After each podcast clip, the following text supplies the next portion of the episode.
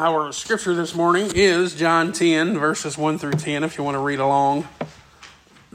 Starting in verse 1, scripture says, I assure you that whoever doesn't enter into the sheep pen through the gate, but climbs over the wall, is a thief and an outlaw. The one who enters through the gate is the shepherd of the sheep.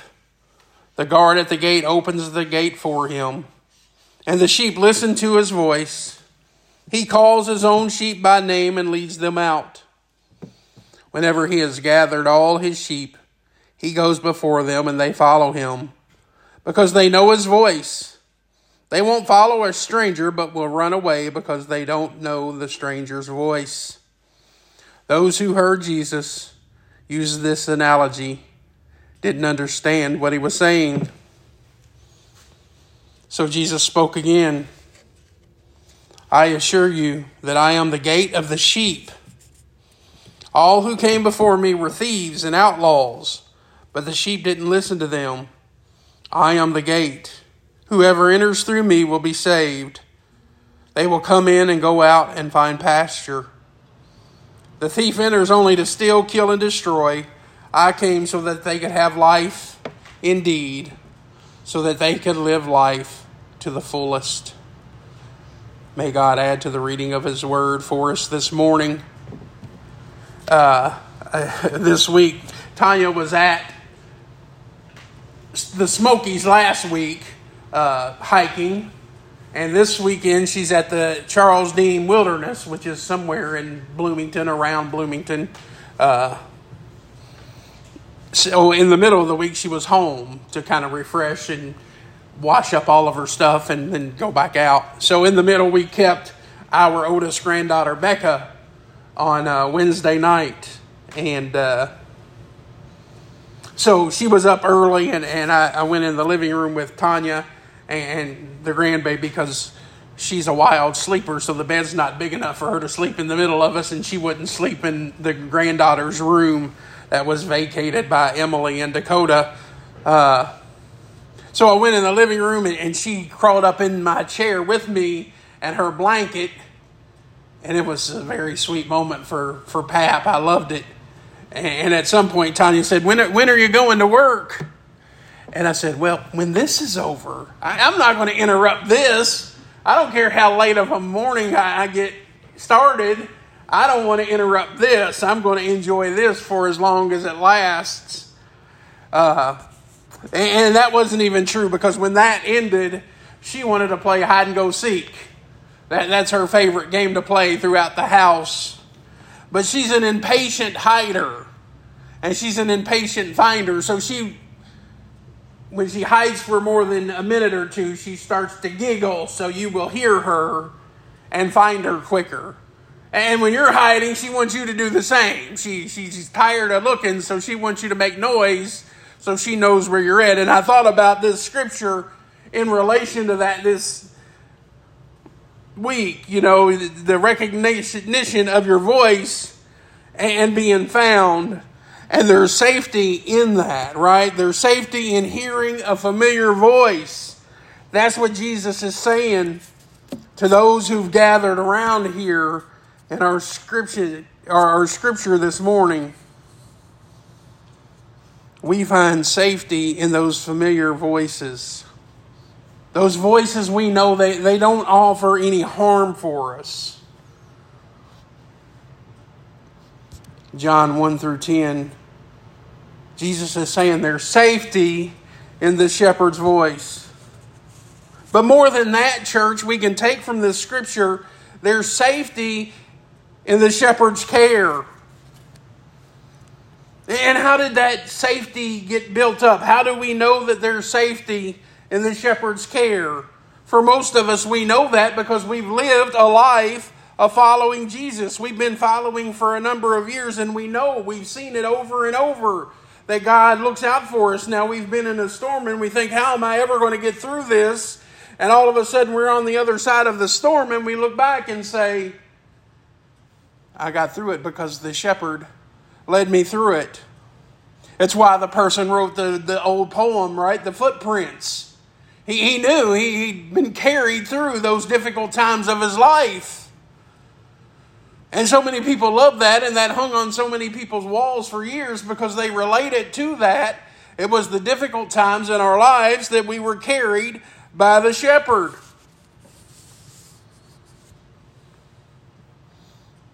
The sheep hear my voice and they know the shepherd's care. So I want us to look at these verses this morning together and see how this safety in the shepherd's care works in multiple ways for us. We get so many things, so much provision from the shepherd. In these verses, we see that the shepherd protects us, especially in verses 7 and 8. So Jesus spoke again I assure you that I am the gate of the sheep. All who come before me were thieves and outlaws, but the sheep didn't listen to them. We see in this that Jesus is the sheep gate, and I was looking up what that meant, the sheep gate, and that the, the shepherd would literally place himself at the opening. There was like the sheep pen, and the, the shepherd would put himself at the opening so nothing could get in and none of the sheep could get out. You couldn't go in or out without going through the shepherd, meaning that he was willing to lay down his life for the sheep. Doesn't that sound familiar? How ironic of Jesus to say that, right? That he is the sheep gate, the shepherd laying down his life for the sheep. They weren't yet ready to hear the total meaning of, of what that really meant. But he says the thieves and the outlaws uh, who come are false. They're false teachers. They're the ones today that come, they're preaching this untrue gospel. They're the ones that tell you you don't need Christ. There's a lot of roads that lead to God. More and more, we're hearing that in our society. Jesus gives us the assurance I am the gate of the sheep. Listen to my voice, he says. We even see this in the church. I don't want to point out any particular pastors because I don't know their hearts, but when you hear pastors who sound like they're talking about Christ, giving the church a bad name. People are turned off by it. I don't want anything to do with it. They're the thieves that Jesus is talking about. Oh, I don't want anything to do with that. If that's Christianity, I don't want anything to do with it. Well, guess what? The thieves' mission is accomplished.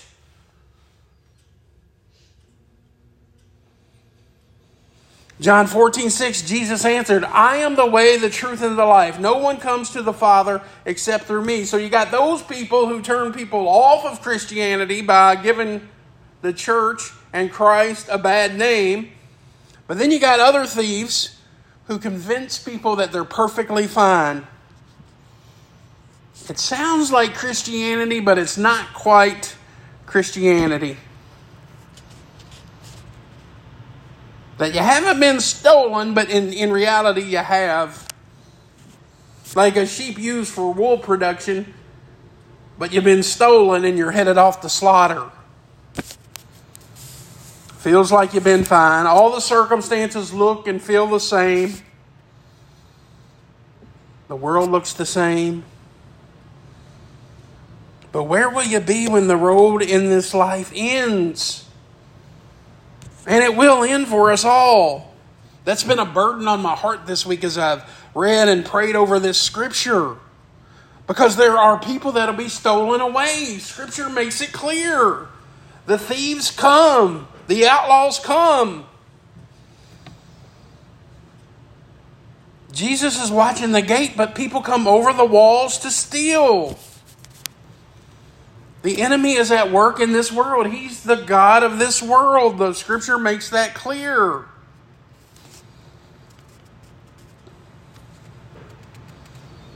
We got other religions, they're so close to Christianity, you wouldn't know the difference if you didn't know the difference. Even people in those religions don't know the difference. I see them all the time say, Oh, that's my Lord Jesus. And you're like, You better get in there and figure out what your religion really is because that's not Christianity. A couple of them right here in Salem. I was so proud of George, he was getting gas, and he said, Man, these two girls came up to me while I was pumping gas. They wanted to talk about their faith. And it sounded like Christianity, but it wasn't. There were some differences. And I was like, no, I'm good. It sounded close, but it wasn't. I said, well, good for you, George. He said, well, they were pretty, Dad. That's sneaky. it was tempting. I was going to go to McDonald's and have a Coke so they could talk to me, but I didn't want to because it wasn't, it didn't sound right. It wasn't right. That's what the thieves are using. They want it to sound close. They hope people don't recognize the sheep's voice and they can't make out the imposters. That's why when people say, and I say this all the time, church, and I know I'm saying it to the church, so it's like preaching to the choir, right? But when people say, I don't need church, you do because you need as much as you can the reinforcement of hearing the shepherd's voice. So when we go out in the world and we hear the imposters, we can recognize it. Remember those eh, Rich Little and people like that who do impersonations? They sound just like the real thing. Only way you recognize them is you see the people doing it. If they were to call you, you'd probably think it was the person they were impersonating.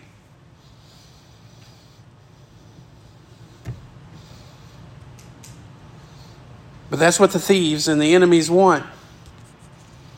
You feel like the circumstances are fine. Feels like the same. It looks the same. Hey, I turn on K Love every now and then and listen to a song. I may even be able to quote a scripture. I even got a Christian t shirt or two in my dresser drawer.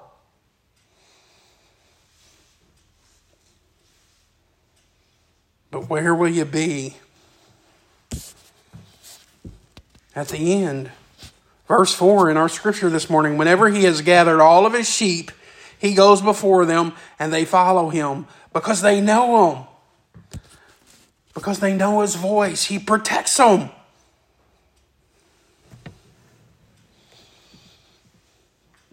They know his voice. And they know his protection. And when we follow him, what's that look like, church? What's that look like for us to follow Jesus? As Christ followers, I, I thought about the 23rd Psalm. We all know that maybe by heart, when we follow Jesus. The Lord is my shepherd, I shall not want. Why? Not because He's given us so much stuff, not because we have all the, the things our heart desires, but because we're content. I shall not want because I know that God is all I need. He makes us lie down in green pastures. That means He he helps us to have rest in Him. Leads us beside still water so we could get a drink. This is what it looks like to follow Jesus. We are guided along right paths, not so we can be better than anybody else, not so we can keep a list of good deeds and laws, but for His name's sake. And this is my favorite part of all of the 23rd Psalm. He restores our souls. Have you ever had your soul restored? You ever been so beat up by this world and you had your soul restored? Uh, I used to go see Rosie Byerly over there. She would give massages because I'd get a pinched nerve and my oh my back would feel better. Sometimes you get in a hot shower and that makes you feel better for an hour or two or you get a nap and you feel better. But there's nothing like going to God in a time of crisis and having your soul restored. You can only know that when you follow Jesus. Contrast that with what's going on in the world. Somebody that doesn't follow Christ, they don't know contentment. They want more stuff. Can't get enough. How much is enough? More. There's no lying down in green pastures. Why? Because you got to just get enough sleep so you can get up and go get more stuff. See, that's the lies of the enemy. That's the thieves at work, convincing you that happiness and contentment is in this stuff. You can't be protected by the shepherd because you believe the lies of this world. So he protects us. The shepherd also provides for us. Look at verse 9 in our scripture. I am the gate. Whoever enters through me will be saved. They will come in and go out and find pasture. He provides for us. I feel like we talk about this all the time, especially lately. Right? He will save us, but salvation is only important when we need it. Was it last week when we talked about Jesus in the glass encasement? Break in case of emergency? Jesus is there. I got my fire insurance bought. I got saved when I was a little boy or a little girl. Jesus is there. I'll break that glass when I need him. Oh no. Our loved one is in the hospital. They don't think they're going to make it. We better bring out our faith break the glass. Time to start talking about heaven and eternity. Remember the the the thieves and the outlaws come. Everybody's good. Everybody gets to go to heaven. I thought about the scripture of the rich man and Lazarus. Remember, Lazarus is going to be carried up in the bosom of Abraham, and, and the rich man says, Hey, hey, take me with you. Or give me a drop of water to drink off your finger. Nope, you had your chance. Well, then go back and tell my brothers and sisters. No, if they didn't hear the word, if they didn't hear the prophets, they're not going to believe anything we have to say. Look, I don't know what hell looks like, but I think there's a heaven and there's an eternal separation from God. And I think that is hell to be eternally separated from God, whatever the circumstances surrounding that is. But we don't have to go there. We don't have to have that. Because our shepherd provides for us. This scripture says that. Whoever enters through the gate those who have received him through faith will be saved. He said it, Jesus said it, and that seals it for me. I think there's a quote in your bulletin from Elisabeth Elliot. She's an author, and she said, Where does your security lie? Is God your refuge, your hiding place, your stronghold, your shepherd, your counselor, your friend, your redeemer, your savior, your guide? If He is, you don't have to search any further for security. Having the grandbaby over this week makes me remember how dependent all three of our kids used to be for everything from, for, from me and Tanya. Everything. We used to do everything for them. And then they get older, right? So you got kids, you remember these stages. They get older, and then you'd sit their clothes out for school the next day and they'd come stumbling out of the room, they'd be all dressed. You didn't have to help them with a whole lot. And then they'd age. I remember still being half asleep and hearing the door slam. Then they'd be going out to the bus. They didn't even need you to do anything, not even get them up. They'd set the alarm on their phone and they just do it all. And then that first morning, you heard the car start. And George drove all three of them to school, and how that was scary, but they didn't need you even to take them to school or pick them up from practices. May we never be so independent, church, from our shepherd that we don't need them. Our salvation rests totally on what Christ did for us. Romans 10 9, Paul says, If you declare with your mouth Jesus is Lord and believe in your heart that God raised him from the dead, you'll be saved. It's all about Christ, our shepherd, and what he did. We're totally dependent on that. Our shepherd is our protector and our provider. And then, lastly, this morning, our shepherd gives us life to the fullest. In verse 10, the thief enters only to steal, kill, and destroy. Jesus said, I came so that they could have life indeed so they could live life to the fullest. A lot of people misuse this scripture, this verse 10. When you pull it out by itself, a lot of people will say, Oh, Satan is the thief. He enters to steal, kill, and destroy, and, and he does. But that's not what this verse is talking about. This verse specifically is talking about people of this world, uh, the false prophets, church leaders People who are preaching untruth, lies. They're the thieves that Jesus is talking about who come to steal, kill, and destroy.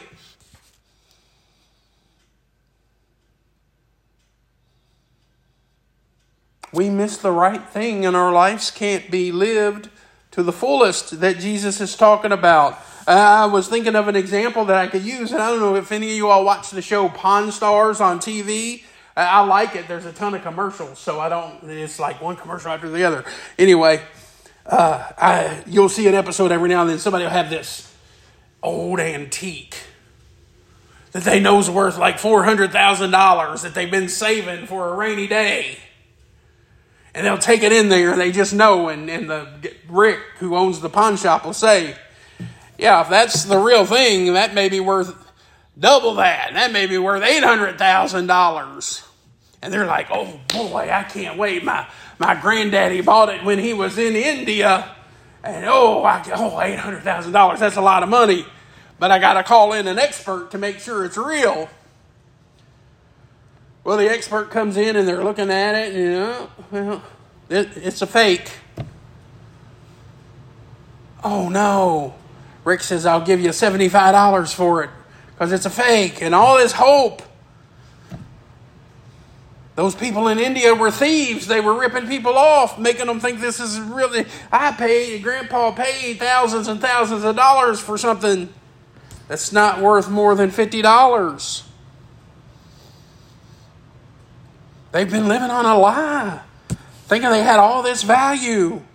And I think that's the way life's going to be. People are going to get to the end and they think, Oh, I've been I've been doing it the right way. I've been living my life to the fullest. I've been woo, having a high old time.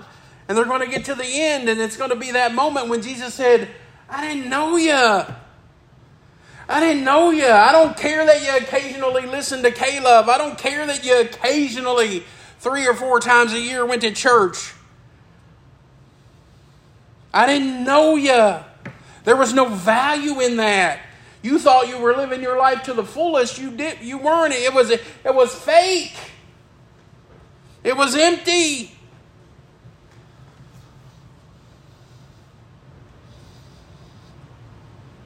And then the sheep are going to get to the end, and he's going to say, Well done, good and faithful servant. I know it was hard. I know you sacrificed some stuff. I know it wasn't always a bed of roses. I know some family members didn't want to be around you because you were always talking about Jesus. You were always inviting them to church. But that was life to the fullest. That other one was empty.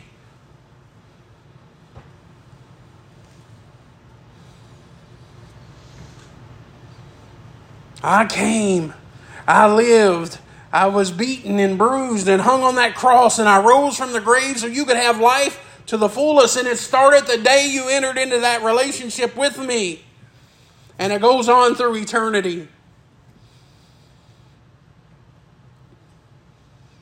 He's our provider, our protector, and we live life to the fullest thanks to our shepherd. I hope you know Jesus that way. I hope anybody who would hear this message would know Jesus that way, and if not, that they would reach out to somebody so they could start knowing Jesus that way and not be taken in by the, the false prophets and the, the thieves and the outlaws that Jesus is talking about who come to steal, kill, and destroy any hope for this full life that he's talking about. Would you pray with me? Heavenly Father, we, we thank you for Christ's words this morning, and may our hearts be truly burdened that we live in a world where people do wish to steal, kill, and destroy with distraction, with lies,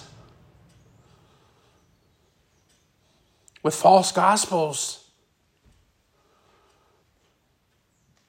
That people would hope to turn unchurched people off of the church, with the ripple effect of that being to turn them off of Christ. May we all live a life that shines your life brightly. May we so live and move in this world that people would be drawn to you instead of pushed away from you.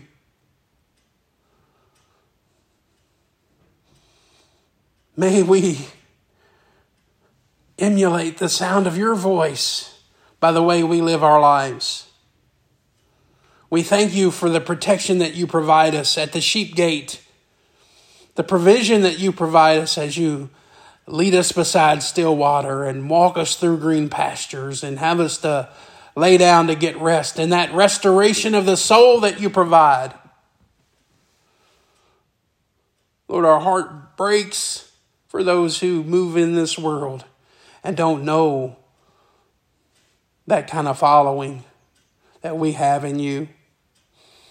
Help us to reach them. Help us to reach those in our family who don't know you, even when it's difficult,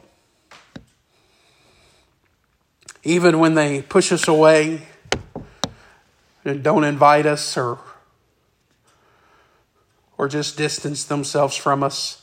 Open our eyes and open doors to help us to share your truth with them.